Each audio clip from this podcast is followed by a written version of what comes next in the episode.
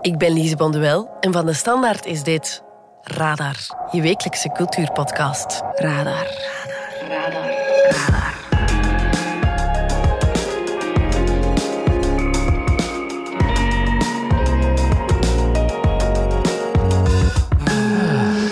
Corona moe? Geloof mij, ik ook. En toch wil ik jou deze week graag een tv-reeks tippen over een pandemie.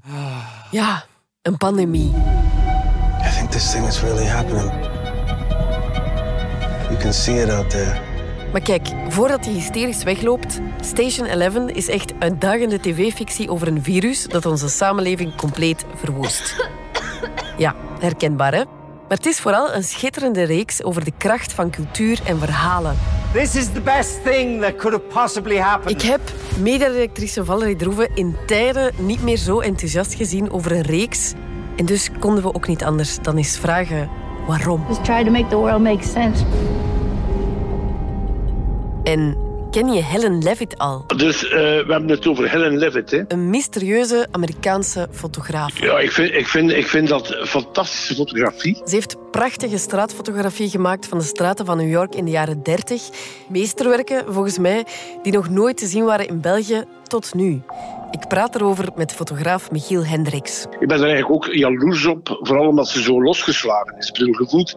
Het is iemand die zich ongelooflijk vrij voelt in wat ze doet. En cultuurredactrice Veerle van den Bos. Helen Levitt is uh, een grote naam en ze is uh, ook heel invloedrijk geweest. Die allebei, net als ik, zwaar gecharmeerd zijn door haar werk. Het is een openbaring, absoluut. En ik hoop jij ook. Welkom bij Radar. Radar. Radar. Radar. Radar.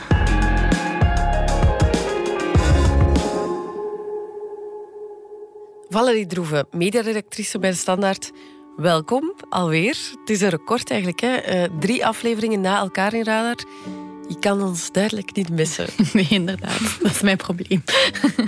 Ja, we konden ook niet anders dan jou deze week vragen. Hè? Want je bent, denk ik, in tijden niet meer zo enthousiast geweest over een fictiereeks. Mm -hmm, want het is inderdaad de derde keer na elkaar dat ik hier zit. Maar wel de eerste keer van de drie dat ik echt denk... Wauw, dit is echt iets wat ik de mensen moet aanraden. Nu, nu pas zit hier enthousiast. Station 11 vertelt het verhaal van een groep mensen tijdens en na een dodelijke pandemie. Nu, mijn eerste reactie was... Houd bij, nee dank u. Dat zie ik al genoeg in het echte leven. Ja, ja, ik snap die reactie. Ik had die ook wel toen ik begon te kijken. Maar ja, het bood mij wel troost of zo. De manier waarop die pandemie zo herkenbaar was. Do you know about this flu? What, that thing in Asia? Mostly Europe.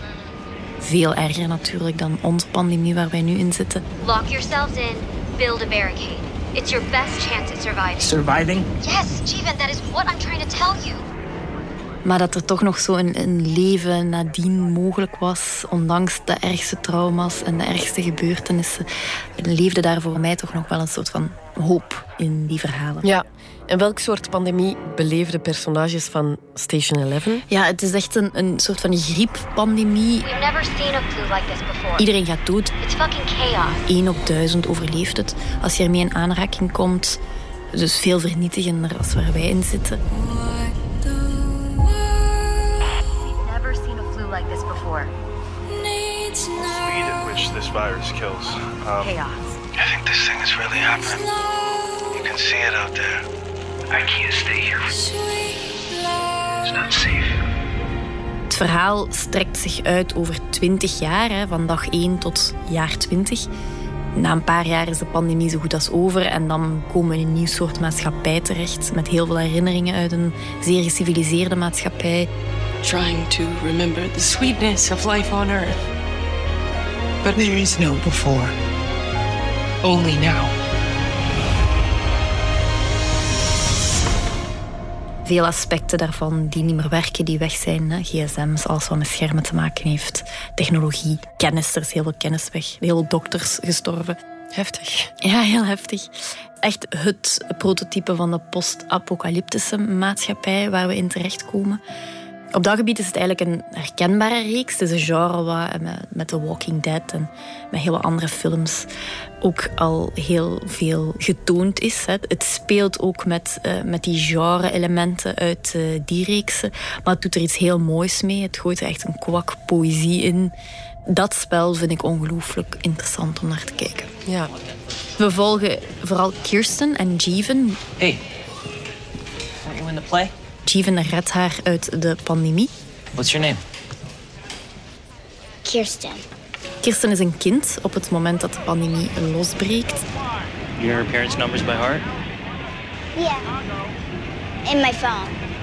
Ze verliest haar beide ouders. Hè. Ze botst eigenlijk bij toeval tegen Jeevan, Jeevan. die zich over haar ontfermt en haar redt. Where's your mom or dad? Who looks after you when you're here? Maar zoals ik al zei, springt het in de tijd en gaat ze op een gegeven moment deel uitmaken, eens de pandemie voorbij is, van een reizend theatergezelschap dat Shakespeare brengt. Aye, every inch a king. When I do stare, see how the subject quakes. I pardon that man's life. Ze reizen rond, ze maken altijd dezelfde rondreis, elk jaar op dezelfde plekken. En ze zijn wereldberoemd in hoeverre dat je wereldberoemd kan zijn als je wereld heel klein wordt, doordat er geen grote massa communicatie meer is. Ja, de serie is gebaseerd op de gelijknamige roman van Emily St. John Mandel uit 2014. Het is bijna beangstigend hoe visionair dat boek is, hè? Ja, ongelooflijk. Er zijn heel veel dingen die echt overeenkomen met de wereld nu. Vooral het gevoel dat erin zit, denk ik, komt erg overeen. Uh, maar ook de mondmaskers en het hoesten en het bang zijn van elkaar is zeer herkenbaar. Ja, ze heeft dat al in 2014 geschreven. Dat was haar doorbraakroman. Hè. Ja. Voordien had ze al drie boeken geschreven die wel onder de radar gebleven zijn. En nadien, in 2020, heeft ze ook nog een ander boek geschreven dat The Glass Hotel heet. Mm -hmm. Dat jaar heeft Barack Obama dat op zijn lijstje gezet van de beste boeken uit het jaar. Ah. Dus eh, om maar te zeggen hoe dat uh, ondertussen ontdekt is.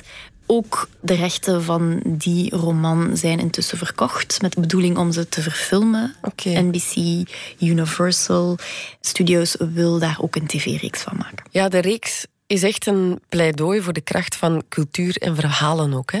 Ja, absoluut. En dat vind ik er als redacteur van de cultuur- en mediaredactie van de Standaard ook zo geweldig aan.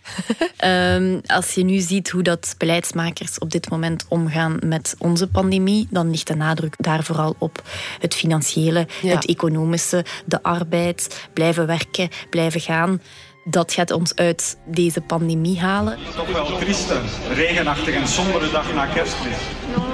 De dag waarop onze activiteiten worden stilgelegd. Hoe hebben jullie kunnen beslissen om weer eens de cultuursector te treffen? Dus, beste overheid, get your shit together. Terwijl in deze reeks de wereld helemaal vergaat en de vraag gesteld wordt van ja, wat is er dan eigenlijk belangrijk? Wat blijft er dan nog over als alles weg is? Ja. Uh, en dat zijn verhalen. We're the traveling symphony. We travel for a reason. Just try to make the world make sense for a minute. Dus langs de ene kant, het is een reeks die ook ingaat op het trauma dat die mensen hebben meegemaakt. Dus die hebben een pandemie meegemaakt, die hebben heel veel volk verloren. Sometimes I think we should be out there looking for them. En in de plaats van daar heldhaftige krijgers van te maken, maakt ze daar kwetsbare, getraumatiseerde mensen van die troost vinden in verhalen vaak. Hè. Dus het rondreizend theatergezelschap biedt de mensen troost. Door te acteren in die verhalen vinden zij troost. Is echt voor Kirsten om haar trauma te verwerken. Dat acteren is dus heel mooi gemonteerd. Dat terwijl ze aan het acteren is, zie je flashbacks van de beginperiode en dingen die ze dan heeft meegemaakt. Dus die kracht van verhalen staat heel centraal. Er wordt eigenlijk, wat ook heel actueel is, ook ingegaan op de vernietigende kracht van de verhalen. De complottheorieën die we nu Ah. zien, hoe dat je uh, verhalen kan gebruiken om mensen te misleiden en hoe vernietigend dat kan zijn. De titel van uh, de reeks, Station 11, is eigenlijk een soort van graphic novel, waar twee kopieën van bestaan en die bij twee kinderen terechtkomen. En je ziet hoe het ene kind daarmee omgaat, heel positief en daar kracht uit put. En het andere kind vindt in, in die strip een soort inspiratie om achteraf kwaad mee te gaan doen en mensen kwaad mee te berokkenen. Ik ga er niet dieper op ingaan, omdat ik dan echt het verhaal ga beginnen spoilen. Maar die tweeledigheid daarvan is echt, echt heel goed. En meer misschien nog dan die hele pandemie, echt iets van deze tijd. Ja, het is bijna alsof uh, Emily St. John Mandel de pandemie beleefd heeft en met een teletijdsmachine teruggekeerd is. Een van de leukste fragmenten vond ik waar Kirsten uitlegt aan een vriendin die jonger is hoe je een Uber bestelt. Want er bestaan dus geen werkende gsm's in die post-apocalyptische samenleving.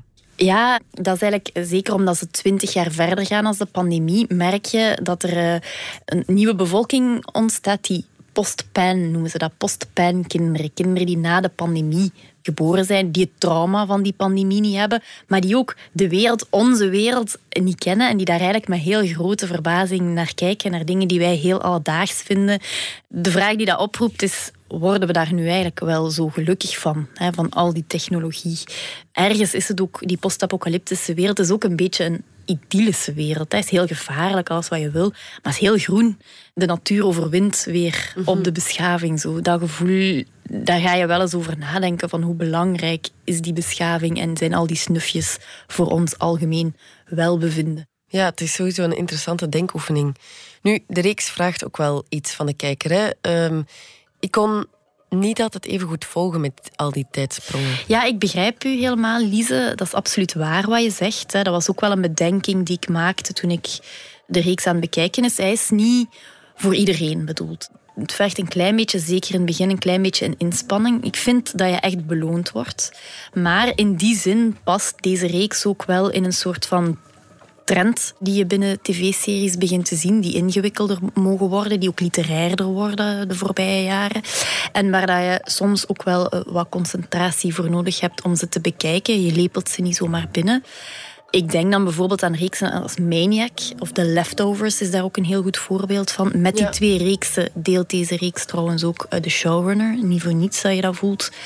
Of een reeks zoals Watchmen. Dat is ook een reeks die heel ingewikkeld begint, heel weird, waar je totaal niet mee bent in het begin. Uh, ik had die ervaring ook wel bij Station 11, maar omdat ik al die andere reeksen al heb gezien, vermoedde ik wel dat het gaandeweg duidelijk zou worden. Dus je moet een beetje geduld hebben. En dat is het enige wat ik wel ga spoilen. De dingen die in het begin wat moeilijker zijn of die wat weirder zijn, in het begin vreemder de puzzelstukjes worden wel mooi in elkaar gelegd en dingen waarvan je in het begin denkt, waar ging dat over, blijken heel logisch te zijn in de wereld waar we ons bevinden en worden ook helemaal uitgelegd. Maar, zoals ik zei, dat is niet voor iedereen weggelegd. Niet iedereen heeft dat geduld. Niet iedereen heeft s'avonds nog eens zin om, om zijn hoofd zo in een knoop te leggen uh, om een reeks te bekijken. Maar ik vind dat zalig. Oké, als je wel wat Shakespeare aan kan en uh, voor wie de zin heeft in wat uitdagende tv-fictie, de reeks Station 11 staat op streams. Valerie, bedankt. En uh, ja, tot volgende week misschien. We zullen zien. Graag gedaan. Radar. Radar. Radar. Radar. De Amerikaanse fotografe Helen Levitt is misschien wel de meest gevierde, maar toch de minst bekende fotografe van haar tijd. Of dat is toch hoe de Amerikaanse dichter David Levi Strauss haar beschrijft. En het klopt wel. Moet eerlijk zeggen, ik heb ze maar leren kennen naar aanleiding dat er wat fuzz is op die tentoonstelling in België. Ik belde met de fotograaf Michiel Hendricks. Michiel Hendricks, ik ben fotograaf in mijn leven geweest. Heb gewerkt voor de Standaard, heb ook docent geweest aan de Gentse Academie. Dat is dat niet chic. En uh, ja, ik voel me wel verwant met het werk van Levitt. En ook hij kent haar werk nog niet zo lang. Ja, ja, ja, inderdaad. Ik moet eerlijk zijn. Hè. Maar hij is wel grote fan. Ik ken haar werk nog maar een paar maanden. Het is een openbaring, absoluut. Om je een idee te geven van hoe haar foto's eruit zien. Ik vind ze ontzettend vrij. Ja, dus... Uh, het is, het is los uit de pols gemaakt. Het is ontzettend authentiek daardoor. Hè? Omdat het ongekunsteld is om haar foto's te bekijken vanuit zijn ogen. Plots was een fotografie, kon echt in het leven, in de beweging komen. Hè. Dus je ziet plots dat die foto's beginnen bewegen, kantelen, schuin staan, noem maar op. Het leven ging gewoon zijn gang en je kon fotograferen. Zie je het voor je? Ja, het leven bruist eruit. Je, hoort het joelen van de kinderen enzovoort. Kan je ze horen? Er komt een ontzettende eerlijkheid uit.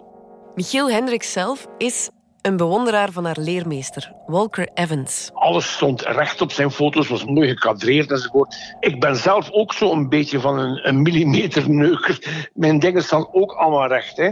En dat vind ik hier als ik daar naar kijk, ben ik dan jaloers dat zij dat kan. Zelf heeft hij misschien wel een andere stijl. Ik ben een beetje uh, persoonlijk als fotograaf het slachtoffer van mijn, van mijn drang naar esthetiek. Hè. Maar zij, zij, heeft dat absoluut niet. En ik vind dit een. Uh, allee, ik ben daar jaloers op. Ik kan het gewoon niet. En bij haar is het vrijer. Ik, ik kan het bijna niet, ik ga het zo zeggen. In A-stichting Vorst, letterlijk om mijn hoek, kan je nu gaan kijken naar een overzichtstentoonstelling van haar foto's. Dat is fantastisch. Ik vind ook fantastisch dat, dat, dat er terug wat aandacht voor haar is. Veerle van den Bos, cultuurredactrice. Jij bent gaan kijken ja, het is echt de allereerste keer dat daar foto's te zien zijn in ons land. Hè? Het is echt een buitenkans. Ja, dat vind ik wel. Uh, Helen Levitt is uh, een grote naam en ze is uh, ook heel invloedrijk geweest. heeft veel invloed gehad op latere fotografen. Mm -hmm. Maar haar foto's verdienen toch nog meer aandacht. En zeker in Europa. En de expo die One, Two, Three More heet, is een hele mooie kennismaking met haar universum. En wat krijgen we dan precies te zien?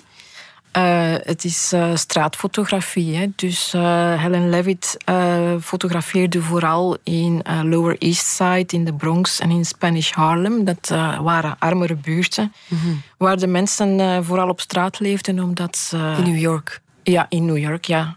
Um, omdat ze te eng behuisd waren.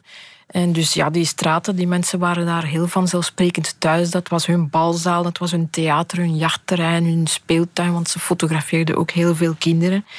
En uh, waar het daar om te doen is, is, is die mensen, niet zozeer de straten, maar de mensen die ze van dichtbij fotografeerden en de vanzelfsprekende gratie van hun gebaren, van het ritme van hun bewegingen.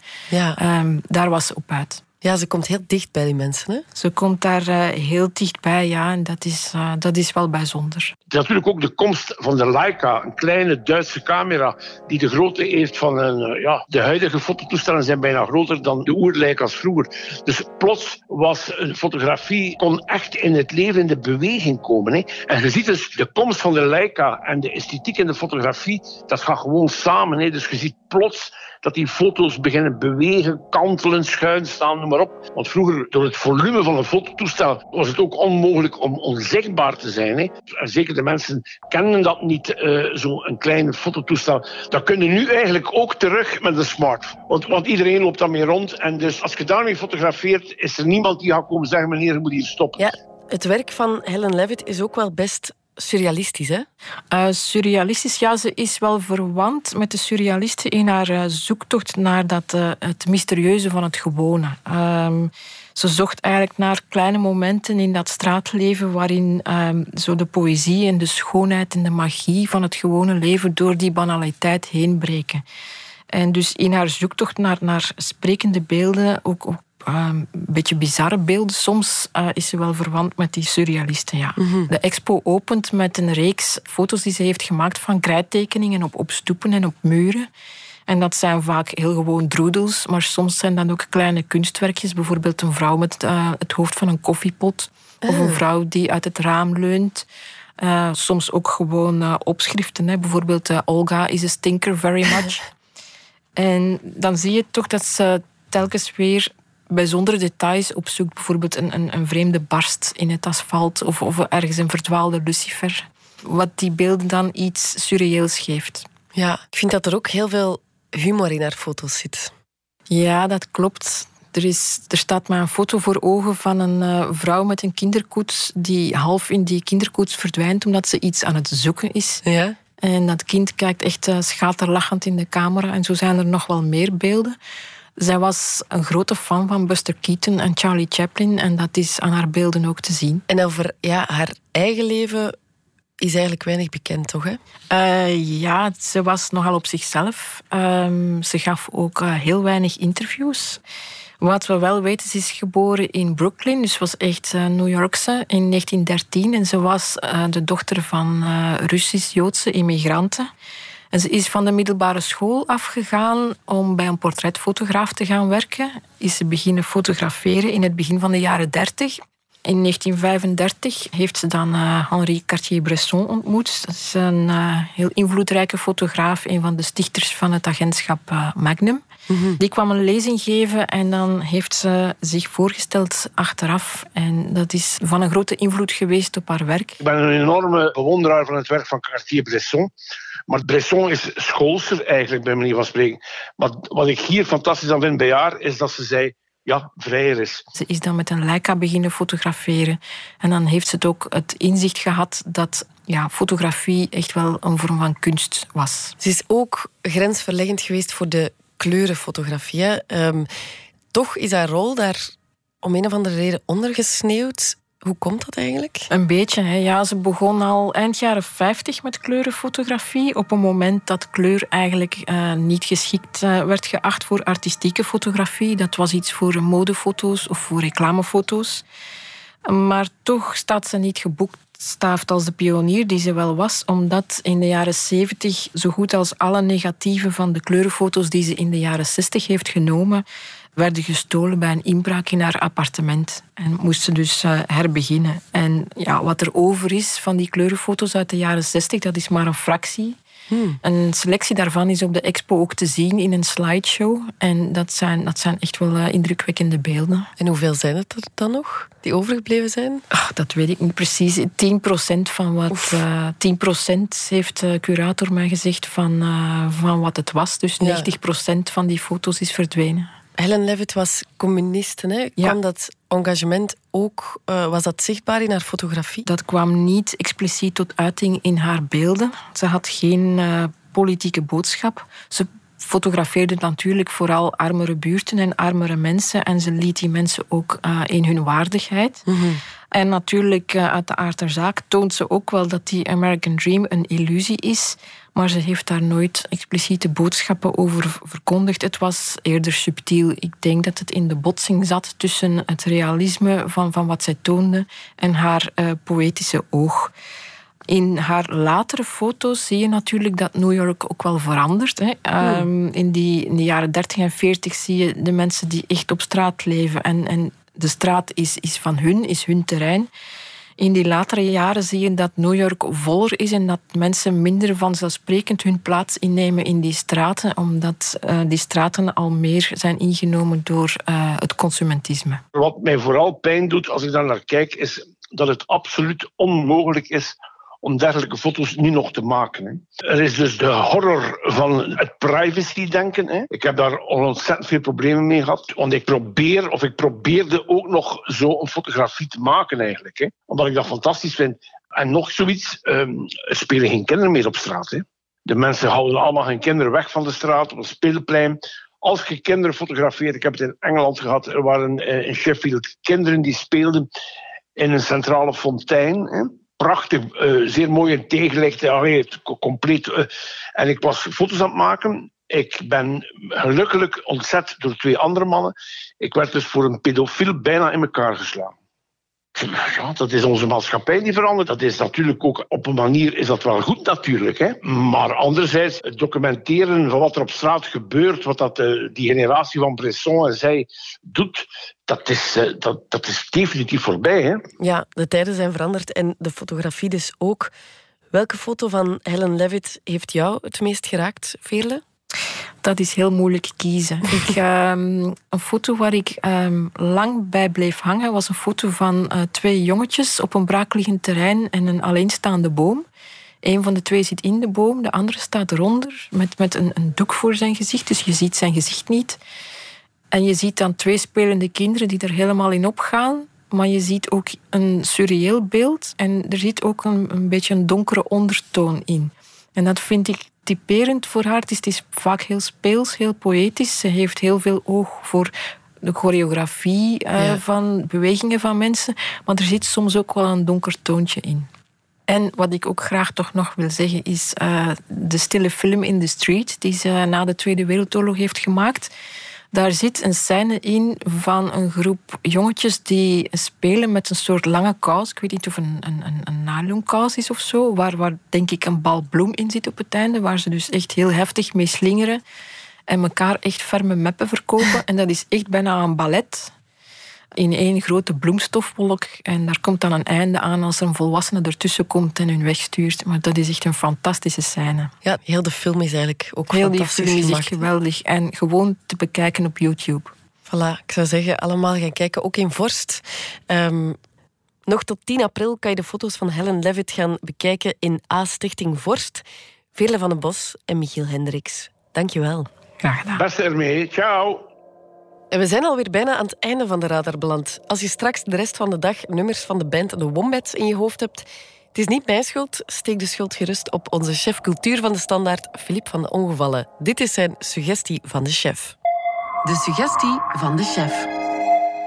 Ik zou het eens willen hebben over de nieuwe plaat van de Wombats. Die zijn 15 jaar geleden doorgebroken met het heerlijke singeltje Let's Dance to Joy Division. Alhoewel dat mijn herinnering aan de Wombats eigenlijk altijd vasthangt aan Pukkelpop 2011. Ik herinner me nog, het gras was groen, de zon scheen, de lucht was blauw. eh, de weide rook nog naar weide en niet naar een eh, vieze, vuile festivalweide. En zij gaven dus een heel fijn concert in de Marquis. En even later brak dan de storm los boven Pukkelpop. En was Pukkelpop gedaan. Zo mooi begonnen, zo lelijk geëindigd. Dus dat concert van de Wombats toen zal altijd in mijn herinnering blijven. En ik denk er ook heel vaak aan als ik de naam Wombats zie. Dus die Wombats hebben nu eh, hun vijfde plaat uit. Die heet Fix Yourself, Not the World. Een beetje een variant op eh, als ieder voor zijn eigen eh, huisje veegt, wordt de hele straat netjes.